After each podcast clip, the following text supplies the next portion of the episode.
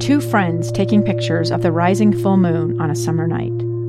Two teenage kids doing what teenage kids do. When a stranger with a gun and a death wish changed everything.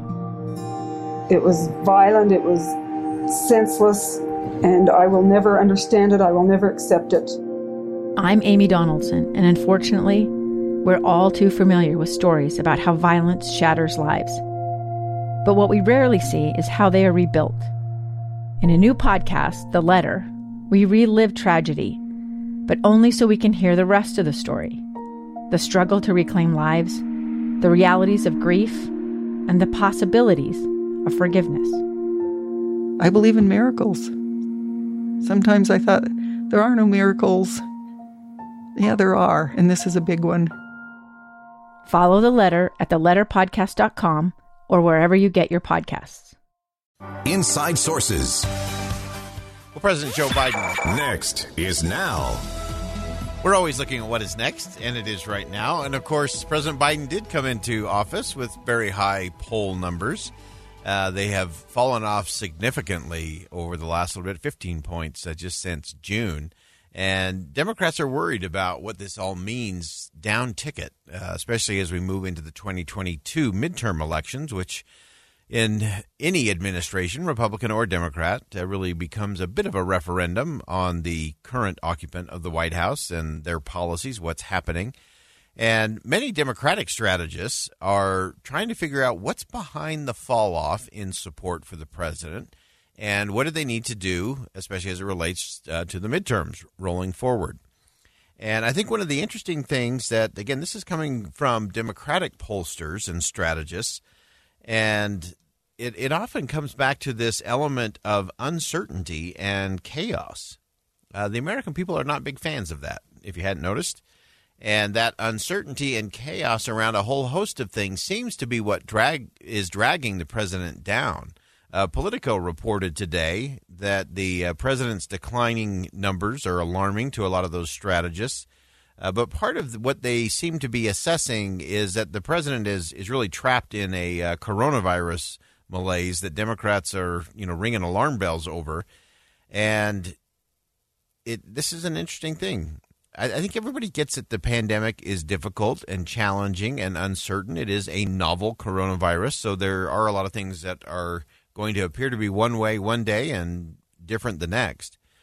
But it's really interesting. So there was a focus group of Pennsylvania Democrats. So obviously a, a typical swing state in Pennsylvania.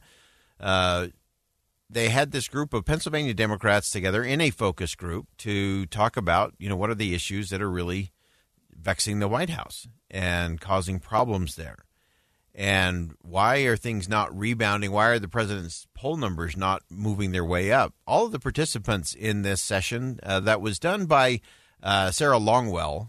Now, Sarah Longwell is a moderate Republican strategist, but she was a very vocal supporter of President Biden in 2020. Uh, so, going into that uh, and coming out of that focus group, President Biden was getting C, C minus grades or lower. And when they drilled down on that with this focus group, again, these are Pennsylvania Democrats that were in the group. The the answer kept coming to a very similar point, and that was the pandemic. That the pandemic was the problem, and that that it can was continuing to to bother them, to cause uncertainty in their lives, to cause problems uh, from a wide range of things. So, so let's break down that what that actually means in terms of what the White House should or shouldn't be doing. Uh, and the first point really comes to the communication strategy. I've always said that your communication strategy has to be every bit as sophisticated as your policy strategy or your leadership strategy. And this is an area where I think the those around President Biden have failed uh, in a very significant way they have not helped the president articulate a clear, resounding message. Uh, and often they find themselves uh, having contradictory messages going out. So we had things uh, in terms of the boosters that everybody would get a booster. We've bought all the boosters, and boosters aren't as important as we thought. Or boosters are only going to be for a certain segment of the population, not another. Uh, so there was a lot of uncertainty about that. Uh, mandates obviously are a big, big part of the president's uh, flailing numbers right now. Uh, in that most people are on board in terms of the vaccine, it works, it's safe. Uh, they've kind of checked some of those boxes. Uh, but then having it done through a mandate is where many bristle. and many Democrats in Pennsylvania still bristle. A lot of those union organizations bristle uh, at having the federal government have that kind of power to mandate that kind of behavior related to a something medical. And so that's an interesting thing. Uh, I think the president has also obviously struggled in terms of really articulating uh, his policy strategy as it relates to the economy and jobs and uh, getting the country moving forward. Uh, a lot of uncertainty, incredible uncertainty there and even on things where there is a lot of uh, popularity. Uh, we were talking in the newsroom a little bit ago, talking about the child tax credit or child care.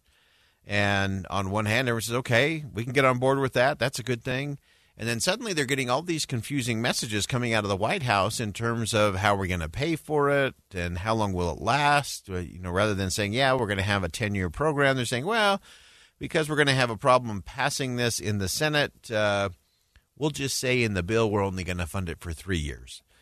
And then suddenly that becomes confusing to a citizen who's saying, well, can I count on this for the next 10 years or can I only count on this for three years? And that creates uncertainty. And the thing we know about the American people is they don't like that uncertainty. American businesses don't like uncertainty. We talked to Robert Spendlove about that a little bit earlier, uh, relating to this 136 nation uh, minimum corporate tax and that uncertainty uh, inhibits business. When business is not sure of how something is going to be applied to their business, they pull back. Uh, they don't expand. They don't hire more people. They don't do more research and development. They don't do expansion. They don't buy big equipment. Uh, all of those things that ultimately impact the economy. And again, I think this is where the administration has struggled. And you can debate the policy stuff I get that, and that is the debate we should have. But I think it has been very clear that the the, the Biden administration has struggled with a strong communication strategy.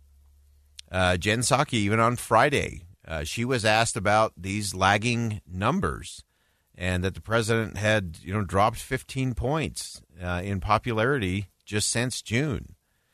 And when she was questioned about that, uh, she said, These are really hard times. These are really hard times. And they are hard times. That's uh, not an inaccurate statement. It just doesn't move you anywhere.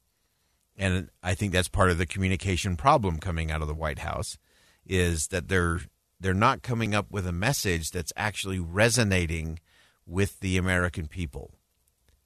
And until they get to that, the president's going to continue to, to flounder a little bit. And of course, uh, he's coming up uh, very soon here, just a couple more weeks. Uh, he has a couple of really big things coming up. He'll be uh, in Rome, Italy for the G20 uh, summit. That'll be a big economic moment there, a global stage moment. And then, of course, uh, about a week after that will be the one year mark of his victory uh, in the presidential election. And people are starting to say, okay, honeymoon period is over. We the benefit of the doubt period is over and now it's going to come down to can you deliver real results for me, for my family, for my community? And that is the test. And the interesting thing to me is is just looking at all of these Democratic pollsters, try to figure out what it means. And some of them that are very close and very much aligned with the president are all kind of raising the same questions of is the president leading? Does he have a message that will allow him to lead? Uh, he's he's had to go back and forth on a lot of things. Again, the, the pandemic is still clearly weighing on the American people uh, and how it's negatively impacting their lives. Uh, another interesting report uh, centered around this idea that even with a lot of the uh, so-called giveaways in terms of uh, extra unemployment benefits and child tax credits and things like that, that even with all of those, none of them have turned into real goodwill for the president, and that has to be concerning uh, to the to the White House. Uh, because if you can't improve things just by giving things away, uh, then then your messaging really is in question. Now, I don't think giving things away is the right way to win public favor or to win elections, uh, but it does have it does have a benefit for elections for sure. People can see a benefit, uh, but people aren't seeing that, and so that's going to be the interesting conversation moving forward. Is can the president get on his front foot in terms of a communication strategy where he can create clarity and certainty for the American people? and eliminate the chaos. I think it's the chaos. It's that uncertain trumpet uh, noise that uh, people just don't know quite how to respond to the president or where he's trying to lead. And to me, that's a messaging issue much more than it is a policy stall issue.